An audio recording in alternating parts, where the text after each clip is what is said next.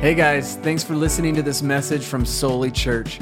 Our prayer is that this message would be a blessing and resource for you, but no sermon or podcast can ever take the place of being connected to a local church.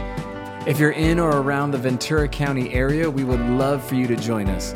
You can find when and where we are meeting by visiting solichurch.com, S O L I church.com.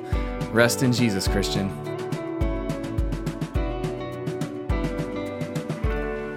As you are, please open your Bibles to 1 Timothy chapter 4 this morning. 1 Timothy chapter 4. We're going to take a little detour for one Sunday from the uh, grandeur of God and the attributes of God, just for one Sunday. And Lord willing, we'll be back next Lord's Day. Uh, Pastor Jeremy Haynes will be here uh, to speak on the holiness of God, and then Pastor Noyes will be back, Lord willing, that following week to preach the sermon that he would have preached today. But I want to read uh, in your hearing from 1 Timothy chapter 4, the first two verses. Hear the word of God. Now, the Spirit expressly says that in later times some will depart from the faith by devoting themselves to deceitful spirits and teachings of demons through the insincerity of liars whose consciences are seared. The word of the Lord. Our God in heaven, we pray today that the same Spirit who spoke to Paul here, the same Spirit that spoke to the prophets and the apostles, the same Spirit who hovered over the waters of creation, the same Spirit who hovered over the womb of the Virgin Mary, the same Spirit who breathed out the scriptures for us would be the same Spirit who speaks to us today through the word that's inscripturated here that he expressly spoke to the Apostle Paul. And so I pray that you would help us to take up a, challenging speaking of the Spirit and help us to be steeled against the danger that is presented here. We pray this in Jesus' name and amen.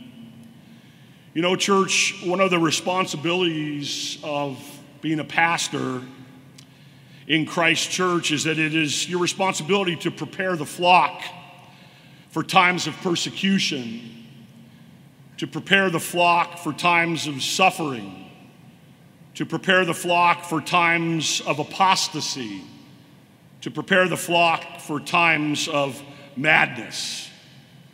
It is the responsibility of those who preach and teach God's word in the church to make sure that you are equipped to stand faithful in the times that we live in.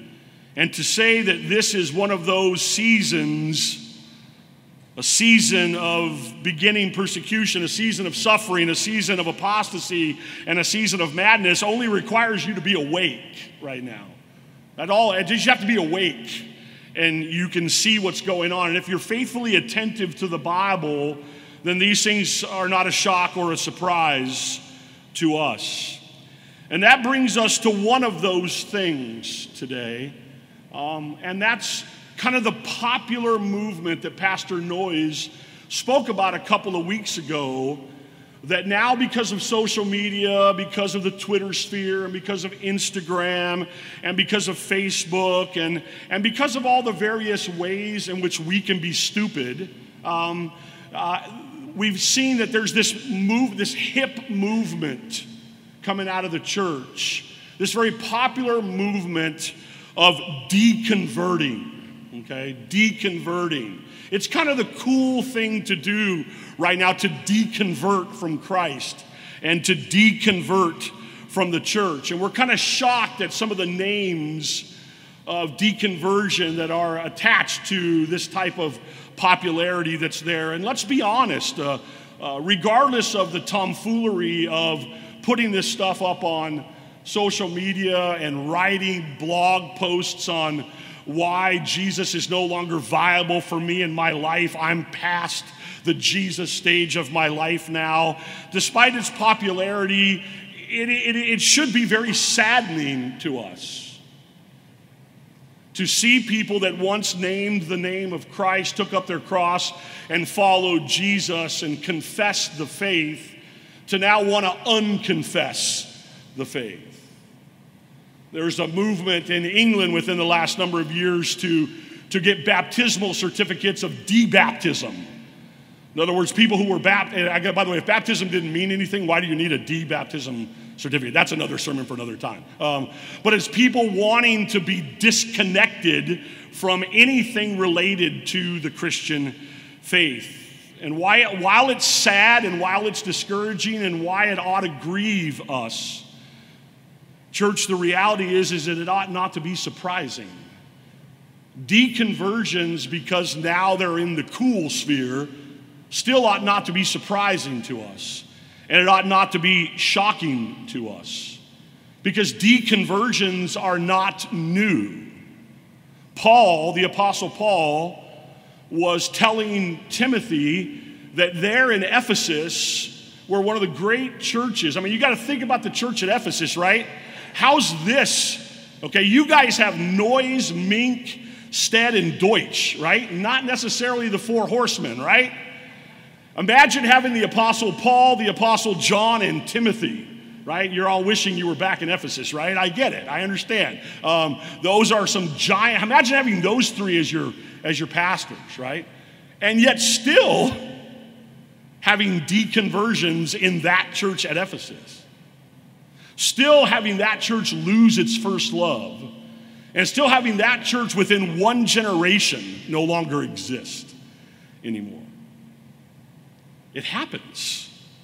Deconversions happen, and they're not new. And they were true in Ephesus and Timothy's day, and they're ubiquitous in our own day.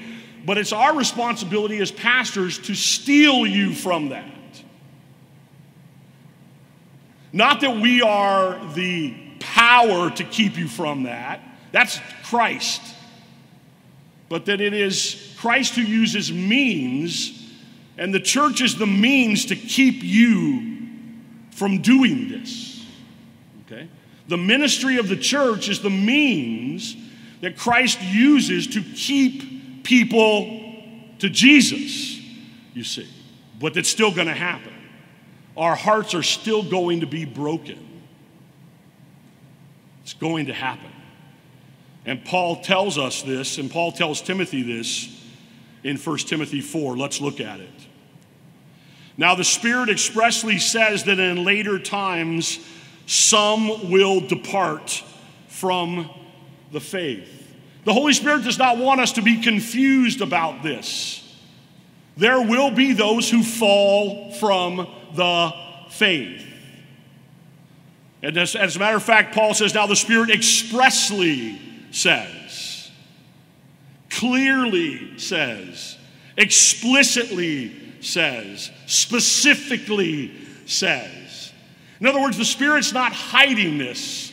The Spirit's not putting this under a bush. The Spirit is not saying this in the dark. The Spirit is saying this in the light. He wants the church to know that this is a danger that it encounters as it does battle in the world. The Spirit expressly says that this is going to happen. The Spirit that spoke to the prophets, the Spirit that spoke to the apostles, the Spirit that speaks to us in His Word, He wants us to hear what the Spirit says to the churches. You see. And, church, this is very important for us because one of the great fears that I have in my own life, and one of the great fears that I have as an under shepherd of the church, is that the Word of God will become common to you. The Word of God will become dull to you. You will become dull of hearing the Word of God. It will be this somehow just, just, just like reading another book. And when you hear it read and when you hear it preached, it just lands on your ears in a way that you'd be more excited to win the lottery than you would to hear the gospel. But look at what the Spirit says is not always comfortable. What the Spirit says is not always business as usual. In fact, the Spirit of God speaks through the Word of God so that business as usual cannot be in our lives. The Spirit of God is about shaking things up. He doesn't want us to be living comfortably numb, to quote Pink Floyd. That's not what He wants from us, you see. And so it's important for us not, when we read these types of words, which is the whole of the scriptures, now the Spirit expressly says, oh, that's what the Spirit says, I've got other things to do. Oh, that's what the Spirit says, I've got other things to listen to. I've got more important things on my agenda. You never have anything more important on your agenda than what the Spirit is saying in the Word. You understand that, right? None of us do. And so, what the Spirit expressly says is of vital importance for us to listen to. And here's what the Spirit expressly says. Now, the Spirit expressly says that in later times some will depart from the faith. Now, we have to understand what later times is and what later times is not. Listen, in the Bible, regardless of some teaching that you might hear, later times or, or last times does not mean and has never meant the three days before Jesus comes back. It, okay, it, it never has meant that. Okay, so when we read this and we're like, well, the latter times, and guess what? Everybody who's ever read this wrongly has always believed what?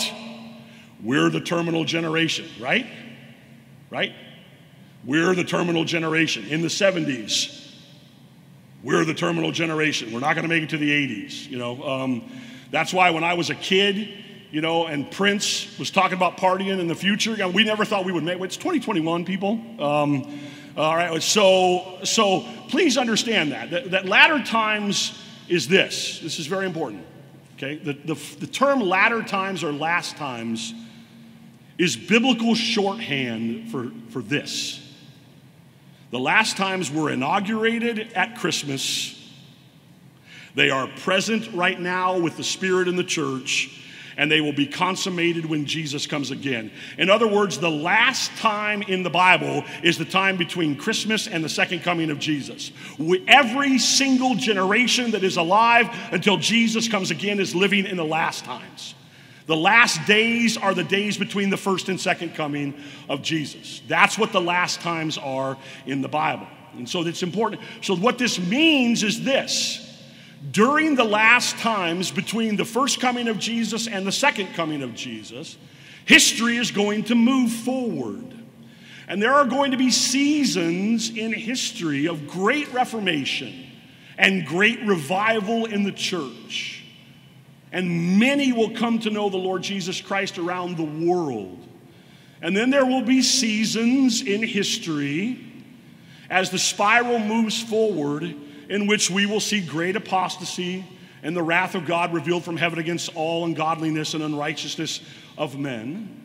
And history moves through that spiral until Jesus returns. And if you want to know if that spiral gets bigger or smaller as it gets closer um, to uh, the second coming of the Lord Jesus Christ, that's another sermon.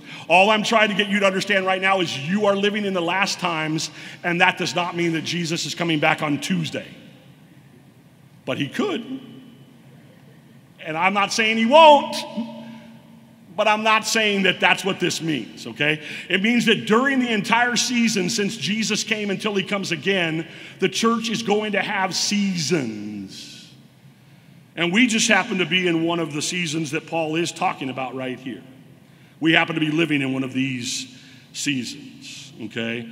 During which, as the kingdom of God is coming on earth as it is in heaven, we are watching what the Spirit is talking about here in many ways. Well, what is the Spirit saying is going to happen during those latter times? He says, Now the Spirit expressly says that in later times, some will depart from the faith. There will be deconversions. And Paul is telling Timothy, as a pastor, to communicate with the church at Ephesus to not be surprised at this, to not let this shock you, to know that it is a part of the cosmic battle that we are in, that is a cosmic battle for the souls of men. And Paul makes it very clear that some will depart from the faith. Notice he doesn't say that all will depart from the faith. In other words, in the context of the kingdom of God coming on earth, the context of the expansion of the church around the globe, in the context of the Great Commission, there will be those who come into a, a, confession of faith. They will come into the church. They will come into baptism. They will taste the powers of the age to come, and we will consider them brothers and sisters in Christ. We might work alongside of them as brothers and sisters in Christ for a very long time. Everything that we can see from our perspective is that they belong to the Lord in the same way that we belong to the Lord because we don't look at things. And some of you are going right now, what about election? Well, let me tell you about the doctrine of election. It's none of your business. The secret things belong to the Lord, okay? So the doctrine of election exists for the comfort of the saints, not for the prying of the saints.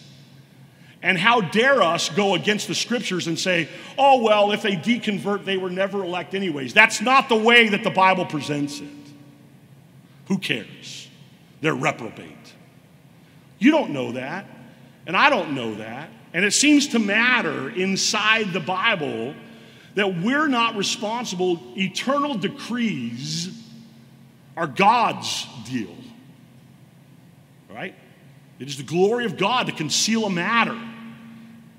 We are responsible to deal with covenant realities in the world, you see.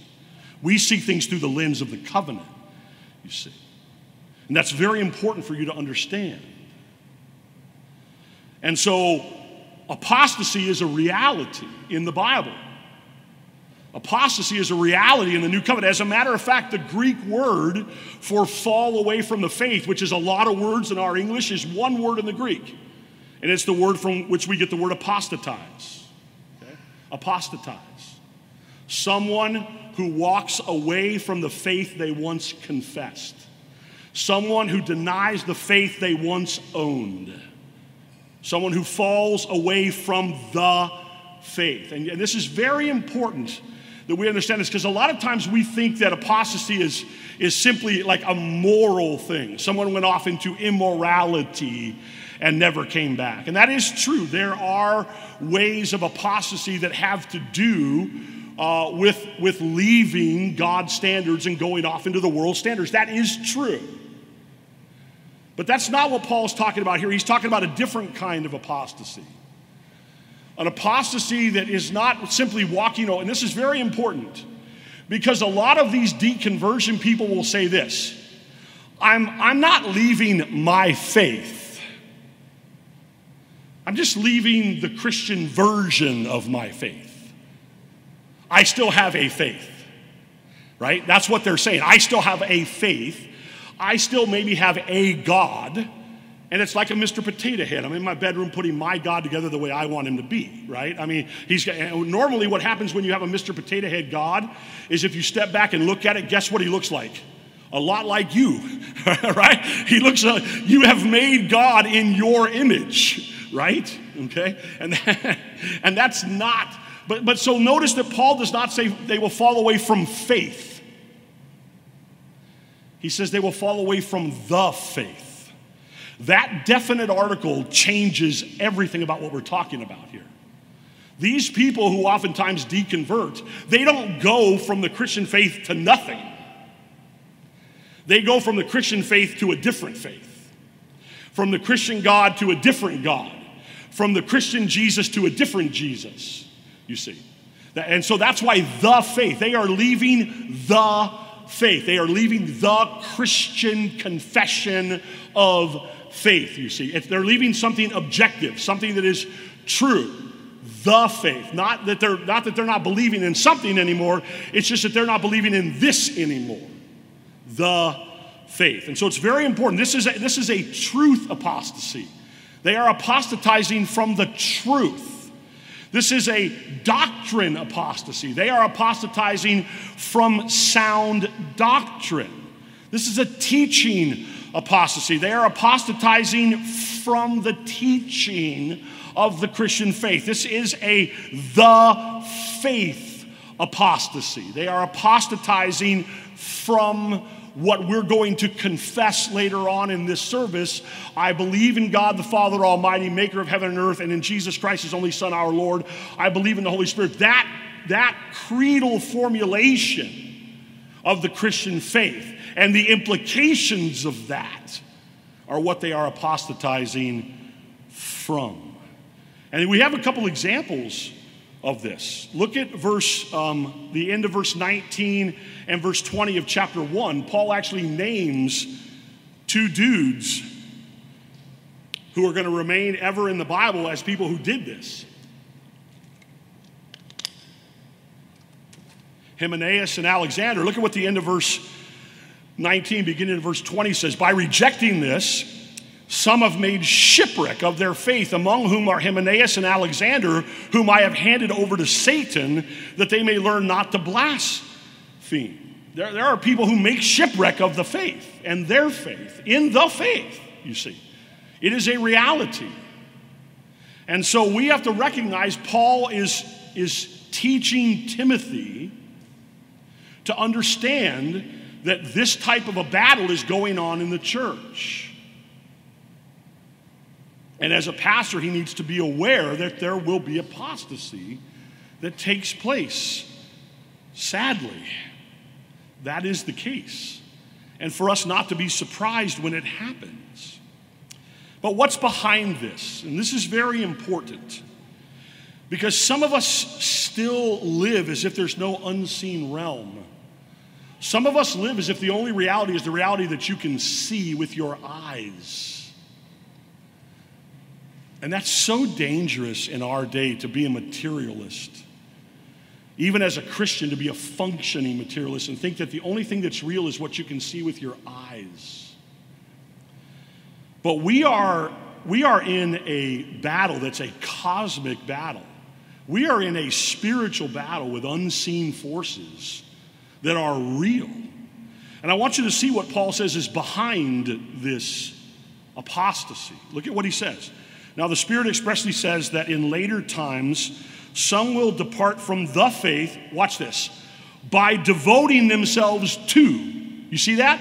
So, this is not a from faith to nothing. This is from the faith to something else. And look at what it is it's to the unseen realm of darkness. Paul says they will depart from the faith by devoting themselves to deceitful spirits and teachings of demons. So they're departing the faith with its teachings to other false teachings. And uh, listen, this is very important. And those false teachings are coming through false teachers who are empowered by dark forces. Okay? That's why the worldview, even if you, if you, can, if you have a Christian worldview, so you, you, you can have fun with the Star Wars and Harry Potter worlds, imaginative worlds, and the Tolkien worlds and the Lewis worlds, because at least they take seriously something that modern man thinks it's grown out of. And that's that there are dark forces in the world at work to deceive people and lead them astray. So you'll note, I want you to see the way this works in, according to the Apostle Paul, this deconversion happens when someone leaves the faith, becomes devoted to a different teaching. That teaching comes through a false teacher. Look at verse 2 through the insincerity of liars whose consciences are seared. So you have lying perpetrators whose consciences are seared and they wouldn't know the truth if it slapped them upside the head. All right, they are, their consciences are completely numb and dull to the truth. They are liars. They are not truth tellers at all. So you have false teaching coming through false teachers that, watch this, are empowered by and ignited by dark forces. Look at the verse one. From the faith by devoting themselves to deceitful spirits and doctrines of demons. So it's not just any kind of teaching. These defectors are defecting from a faith to a faith, from the faith of light to the faith of darkness, you see. The spirits are deceitful. Okay, listen. The spirits are deceitful. The spirits are seductive. I don't know if you've been watching the Olympics or not. I, am a glutton for the Olympics. I absolutely love the Olympics. Um, i love athletics, um, uh, but I record them. And it always, I always really get upset when my, you know how like you're fast forwarding through the commercials, but then you, then that dreaded moment in your life comes where you catch up, and you can't fast forward anymore right? Denny, my brother, she's sharing my love right there. It's just like, oh my. So, Teresa, I watching some of these commercials last night, right? And these commercials are the most absurd. Life is about you and you and the better you. The center of the universe is you. And it's like, really? Because if it's you, then it can't be me. So let's fight, right? I mean, I mean, you, I mean, it, it, it, doesn't work, right? And so, but guess what that is? That sounds good to people who don't have anything to live for, right? Live for self. Deceitful spirits, you see, deceitful spirits who are seductive in the way that they lure us from the faith. Because let's be honest, following Jesus has always been and will always be hard. There's a reason why the center of our faith is a cross. And there's a reason why Jesus framed discipleship as taking up your cross and following Jesus. Because it's it's hard. Now, those of us whom the Lord is keeping to Jesus, we recognize that hardness. We recognize that comes with that. It's in John 6 where Jesus spoke hard words, the Bible says. He spoke hard words, and it says, and many who, now listen to this, and many who had believed in him followed him no more. Jesus spoke hard words, and many who had believed in him followed no more. They apostatized from the living Jesus who was in front of them incarnate. And then Jesus looked at the few that were left and said, Are you guys heading sayonara too? And what did Peter say? Lord, where are we going to go? You alone have the words of eternal life. You see, this, this battle is going on all throughout the scriptures. But it's not just seductive spirits, it's also the doctrine of demons. Look at what Paul says. It's they devote themselves to deceitful spirits and the teachings of demons. Demons have doctrines. Demons have teachings. Demons have Bibles. Demons have preachers. Demons have apostles. Demons have representatives. Demons have churches. anything that deviates from the crystal clarity of the revelation of the triune God in the gospel is demonic, no matter where it's found and no matter whose mouth it's coming from. And you see, we just think that this exchange of ideas in the world is just, we're all just in the marketplace of neutral ideas. No, we're not. We're locked in a cosmic battle between the truth and lies, according to the scriptures. The unseen realm is real. The strange doctrines are not just strange, they are demonic and they are intended to shipwreck people's faith. The battle for truth, the battle for sound doctrine, the battle for scriptural fidelity is a cosmic one. And we can't be soft here, church. We cannot be soft here. We cannot be gooey here. We have to be strong here when it comes to truth and sound doctrine and good theology, we cannot be soft here ever. Because listen, the church is the chosen beacon of the Lord to proclaim, preserve, guard, and defend the trust. And the church is the only choice of Jesus. It's not as though Jesus can go, oh, okay, I've got this on the side over here. He has one bride, and it's the church, and they have one responsibility, and it's to be faithful to the faith and not to be seduced by these doctrines so that we don't become a purveyor of the deconversions or a helper to the deconversions. Look with me back up to verse 15 of chapter 3.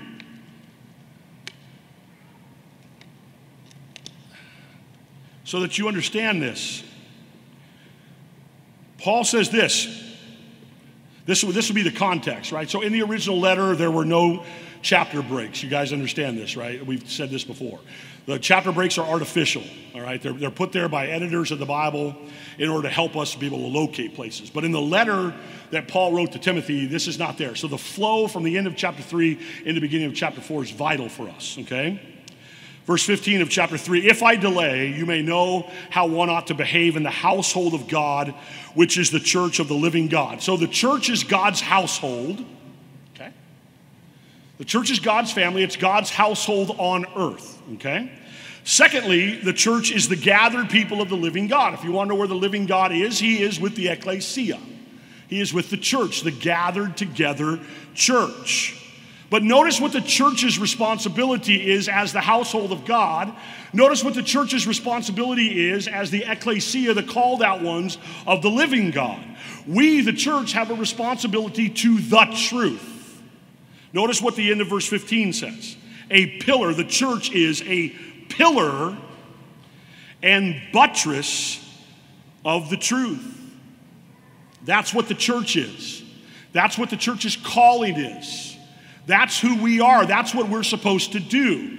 We are a pillar of the truth. What does that mean? It means when people look at the church, they are to see and hear the proclamation of the truth. In Ephesus, there were these massive buildings all around Ephesus that had these massive pillars, these massive columns.